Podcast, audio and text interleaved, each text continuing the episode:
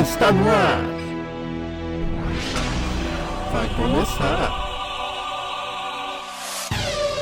Fala aí. Fala aí.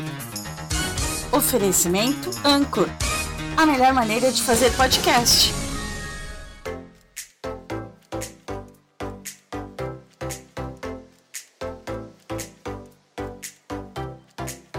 E aí, gente, tudo bem com vocês? Espero que estejam todos bem. Muito prazer. Para quem ainda não me conhece, meu nome é José Miguel. Estamos chegando com mais uma edição do Fala Aí, o seu podcast de entrevistas. Eu fiquei meio ausente durante esse mês de agosto, comecinho de setembro aí, mas vocês estiveram aí em boas mãos na mão da Ale, que infelizmente hoje não pôde estar junto com a gente. Ela teve um pouquinho de pressão alta, tá um pouquinho passando mal, então ela decidiu tirar o dia hoje dela livre. Mas é isso, né? Vida que segue, a gente toca o barco aqui com ou sem a Lê. Lógico que com ela tudo fica mais fácil, que é o meu suporte. Mas a gente vai tocando um barco mesmo assim. É, então vamos lá. O nosso entrevistado de hoje, ele é de Ribeirão Pires, ele é nascido e criado, né, Ribeirão Pirense, tem 25 anos, pré-candidato a vereador da cidade de Ribeirão Pires pelo PTC. Para bater um papo sobre a importância dos jovens na política, eu chamo ele Matheus Brizotto. Boa noite, José Miguel, tudo bem? José, primeiro bem, eu queria agradecer aí pelo, pelo convite. É uma honra estar do seu lado aqui. Acredito que lado assim, sem a sua companheira não deve estar, estar sendo fácil, mas você também é a alma do, do podcast aí, vamos e vamos tocando dessa forma. É, ela passou quatro, acho que quatro entrevistas, ela tocou o barco sozinho. Aí Legal. hoje, quando eu voltei, ela falou: não, não tô conseguindo, não tô meio ruim. Eu falei: não, não tem problema. Vai lá descansar, que a gente leva como, que, como pode, né? Então, vamos começar a nossa entrevista aí. Quando é que surgiu o seu interesse pela política? Olha, é uma curiosidade até, porque na minha família ninguém é político, nunca, nunca houveram nem situações de, de alguma intenção política na minha família. Eu comecei mesmo por uma curiosidade. Eu tinha uns amigos que têm parentes familiares que são políticos, e nessa brincadeira de campanha eu acabei me, é, acabei me interessando muito por, por política.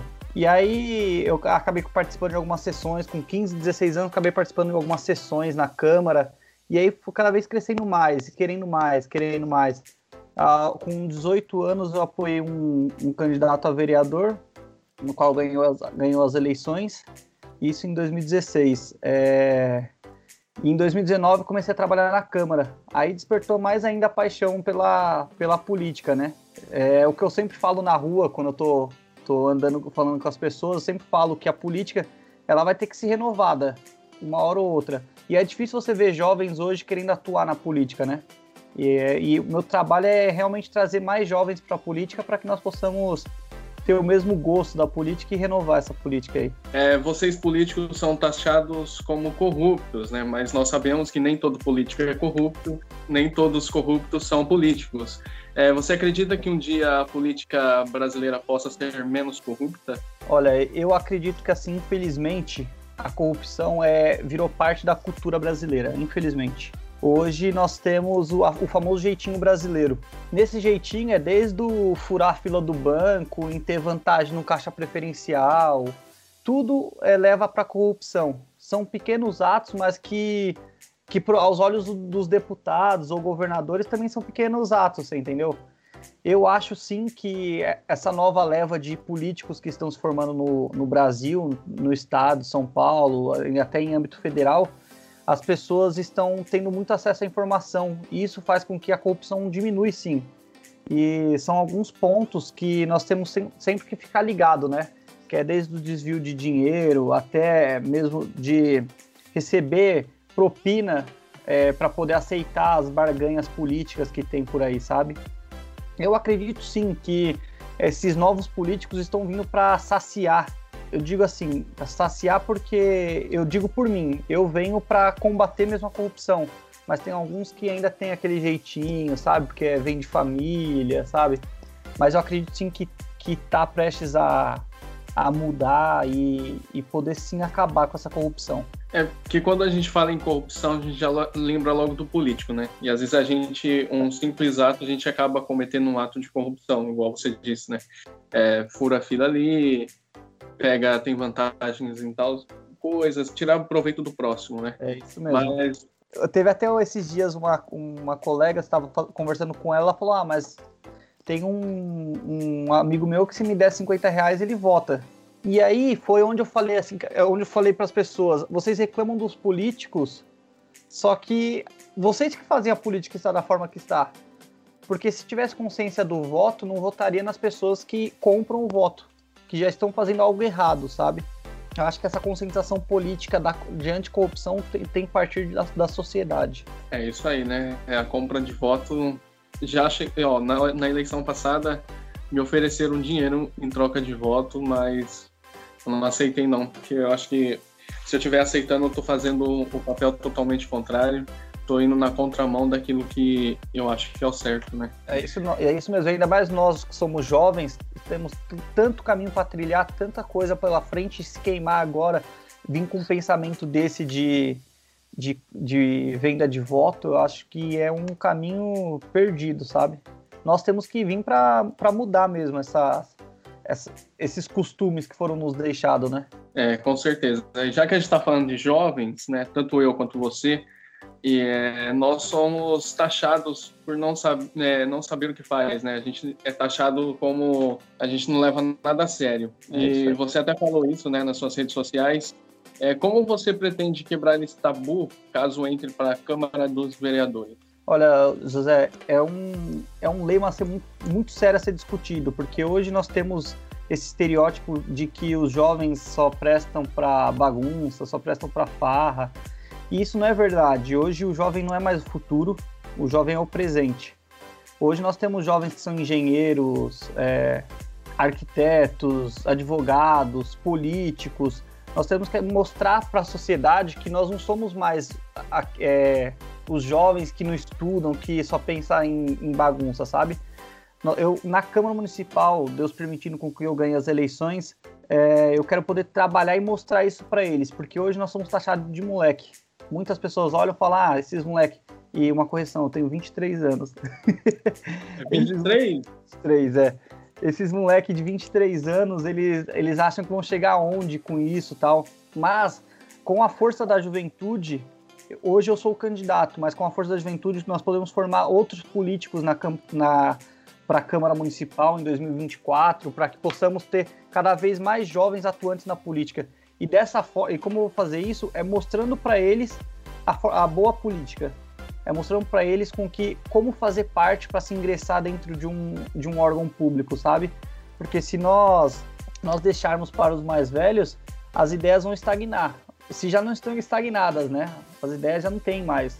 Nós temos que vir com eles, vir com os jovens para mostrar novas ideologias, nova, novos métodos de fazer campanha, novo, novos métodos de fazer uma boa política, sabe?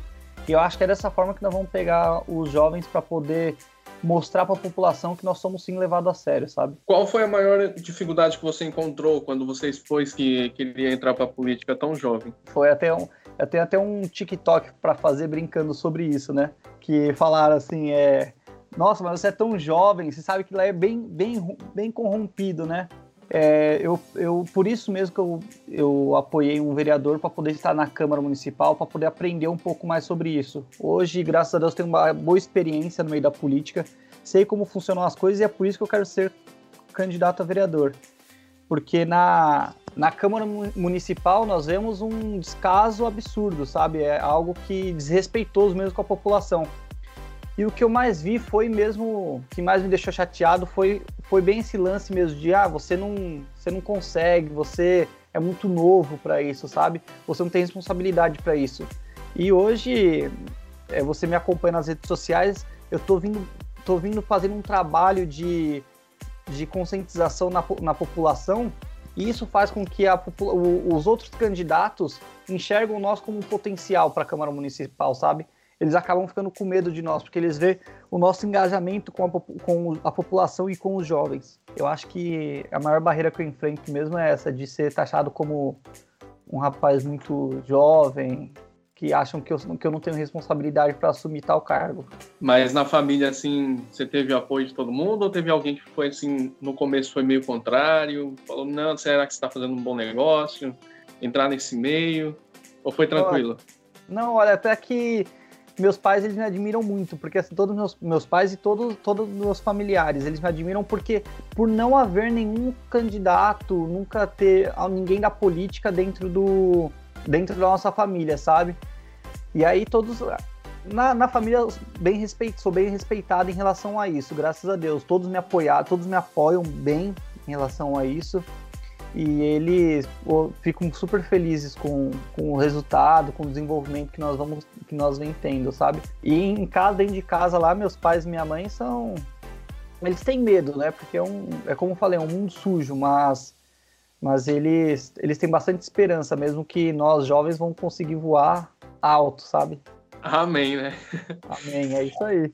Nas últimas eleições que nós tivemos em 2018, Tivemos alguns jovens eleitos, né? Aqui por São Paulo, nós tivemos os deputados federais Kim Kataguiri, do Democratas de São Paulo, né? Na época ele tinha 22 anos.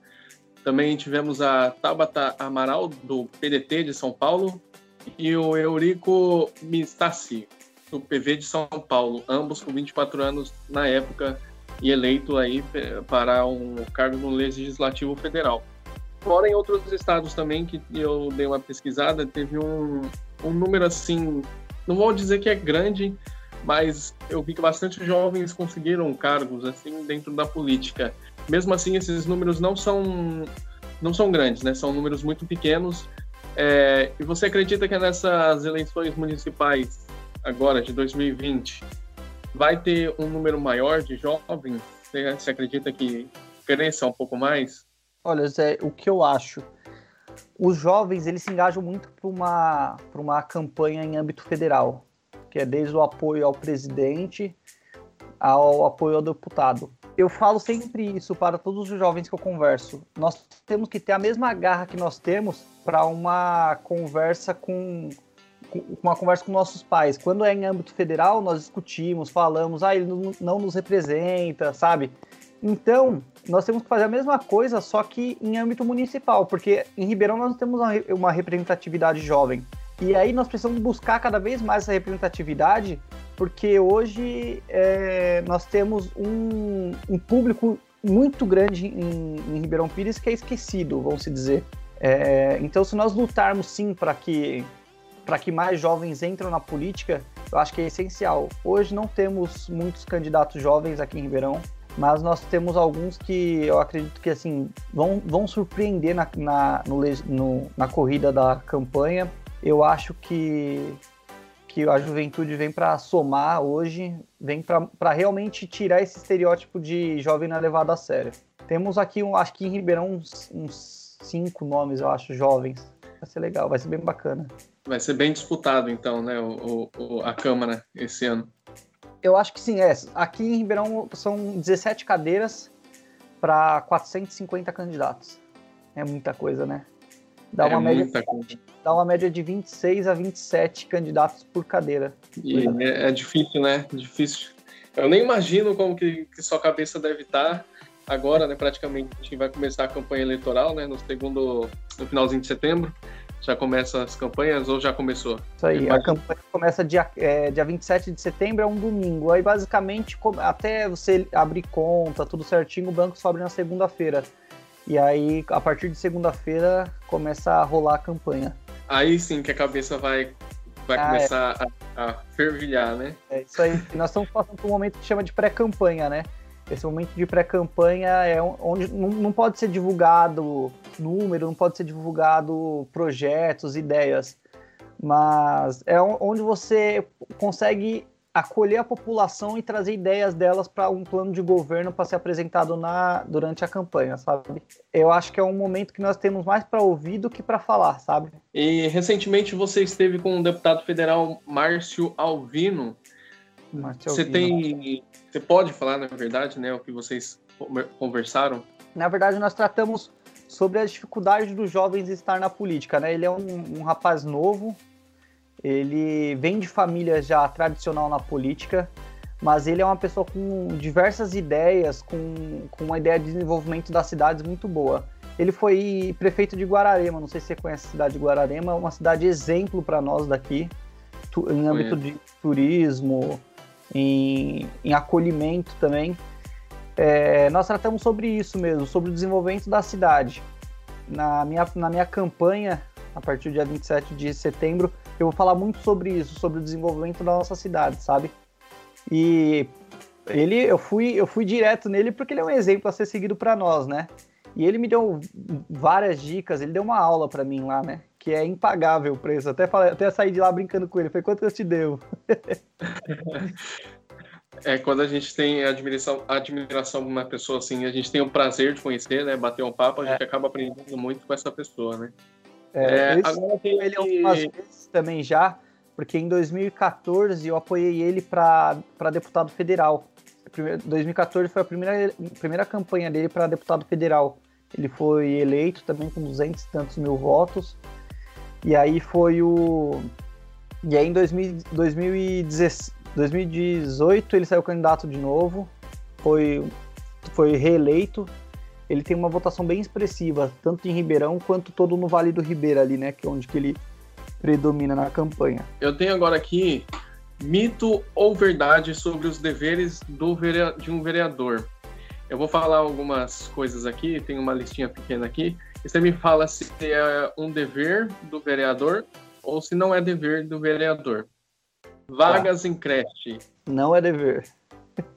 Não é dever? Não. Cestas básicas. Muito menos. E se uma pessoa chegar para você e falar assim: ah, meu avô tá com uma prótese lá de 20 anos usando, é, você não dá uma prótesezinha para ele, não, eu voto em você, prótese sanitária?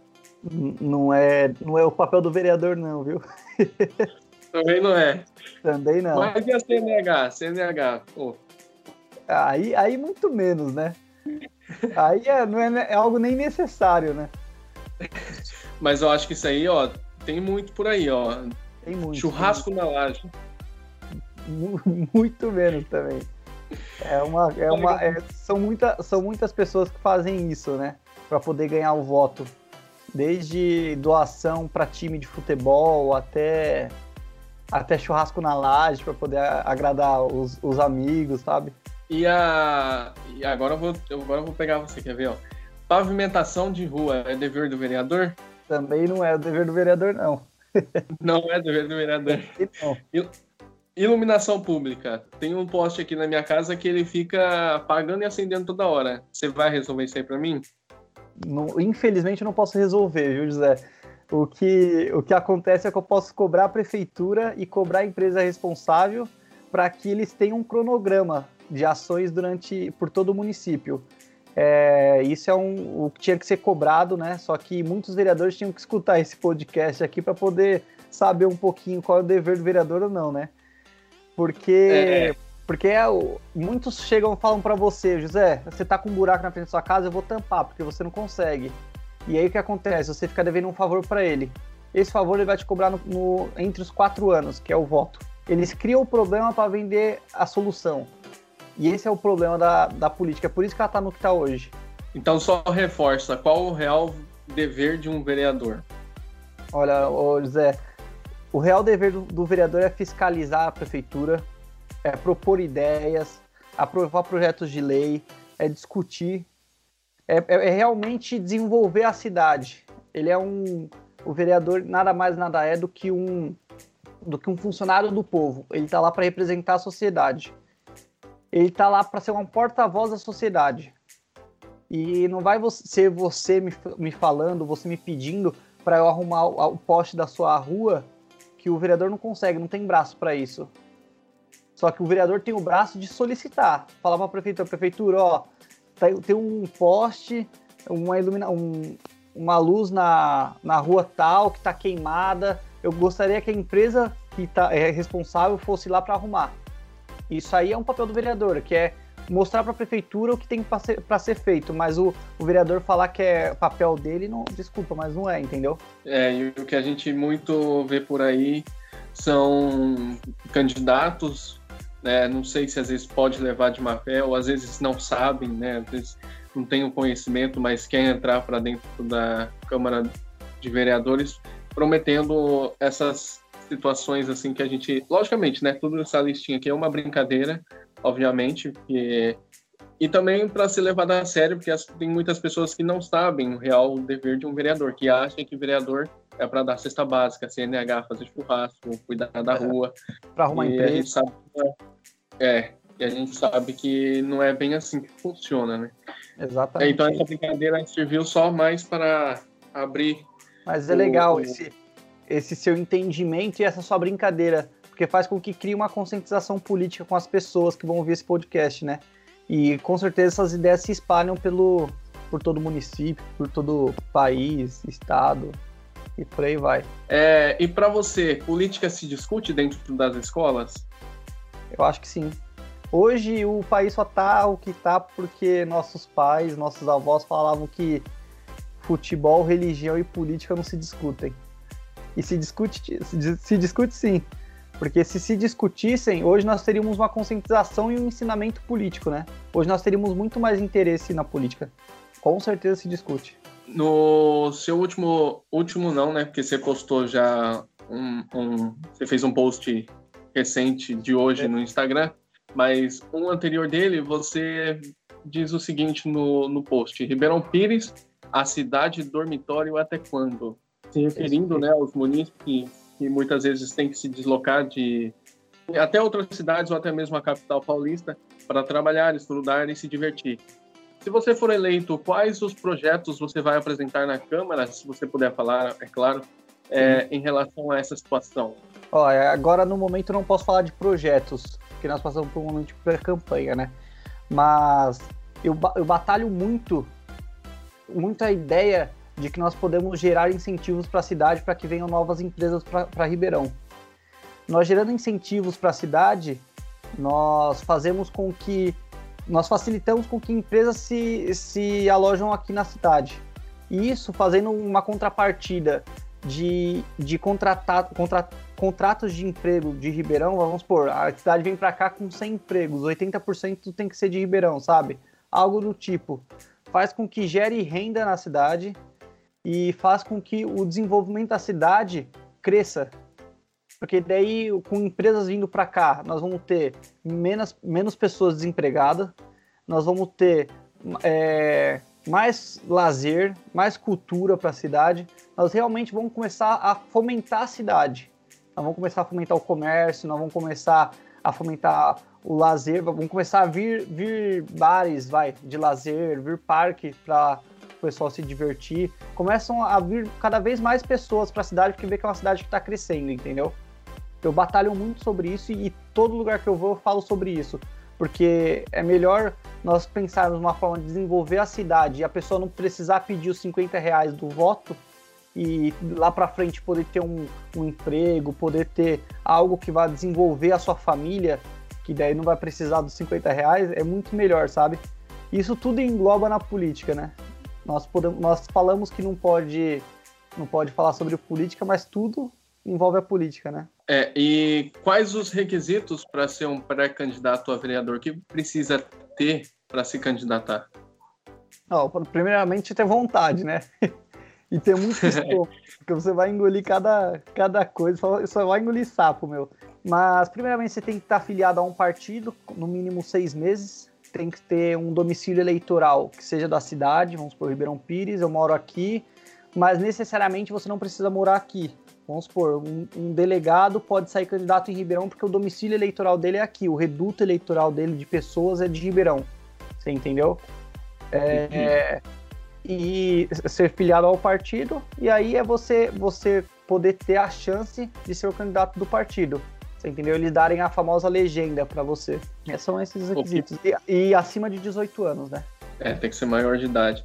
É, o Pro executivo, acredito eu que você tenha que ter uma idade mais avançada, digamos assim. Ou anos. acima de 21 anos. Acima de 21 já pode concorrer ao executivo. Isso, isso aí. O, tem, um, tem um prefeito só que foi de Rio Grande, que ele foi eleito com 18 anos. Esse prefeito ele foi eleito com 18 anos e nunca ninguém na história vai bater o recorde dele, que foi o prefeito mais jovem do Brasil porque mudou a legislação logo depois que ele assumiu. Então, antigamente podia ser com 18 anos, aí mudou a legislação, passou a ser 21. Então, ninguém nunca vai bater o recorde desse, desse prefeito. Ele já é recordista, né? Ninguém é tira, ninguém tira dele.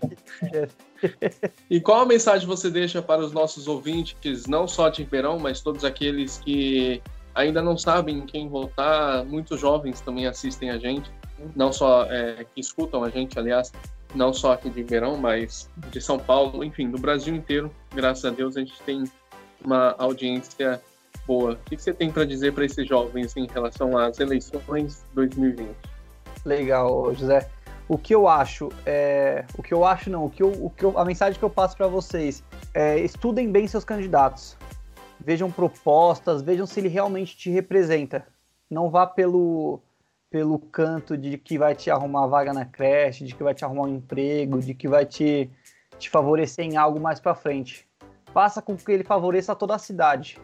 Porque um pensamento para si próprio, você vai acabar votando em algo que, que não, não condiz com a política da, da, do que nós estamos precisando durante até o momento pandêmico, né? É, nós estamos precisando de pessoas sérias que estejam comprometidas com a cidade. Então, pensa muito bem antes de votar, estudem as propostas. Eu acho que dessa forma o, o país vai desenvolver muito. É isso aí, Matheus. Nós chegamos ao fim da nossa entrevista. Foi um bate-papo meio que rapidinho. É, quero agradecer a você, viu, por ter disponibilizado aí nessa correria. Você veio de São Paulo, veio direto correndo aqui para fazer essa entrevista. É, e te desejar boa sorte, viu, nessa corrida eleitoral aí. Obrigado, Zé? Muito obrigado pela oportunidade de estar falando com vocês aqui também. Foi um prazer enorme para mim. É sempre uma aula com você, tá, tá discutindo. Você sempre tem boas ideias aí também. E mais uma vez, muito obrigado mesmo, viu? Obrigado a todos que, que nos ouviram aí. E qualquer dúvida, vou deixar meu WhatsApp e minhas redes sociais. Se tiver ideias de desenvolvimento da cidade também, eu acredito que tem muito a somar. Meu WhatsApp é 977109514 e minhas redes sociais é Matheus Brisotto, tanto Instagram quanto Facebook. É isso aí. Muito obrigado a você, ouvinte, que ficou com a gente até o final. Aproveita, segue a gente lá no Instagram. O meu é MiguelRádio875. O da Alexandra, que não esteve com a gente hoje, é Alexandra5663. E o do nosso convidado é Matheus Brisotto, com dois T's. É, a página dele no Facebook é Matheus Brisotto também. E o WhatsApp dele vai estar aqui na descrição deste podcast. Semana que vem estaremos de volta com mais uma edição do Fala Aí.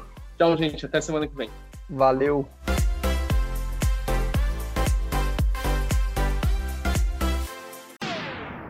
Você ouviu? Fala aí! Oferecimento Anchor, a melhor maneira de fazer podcast.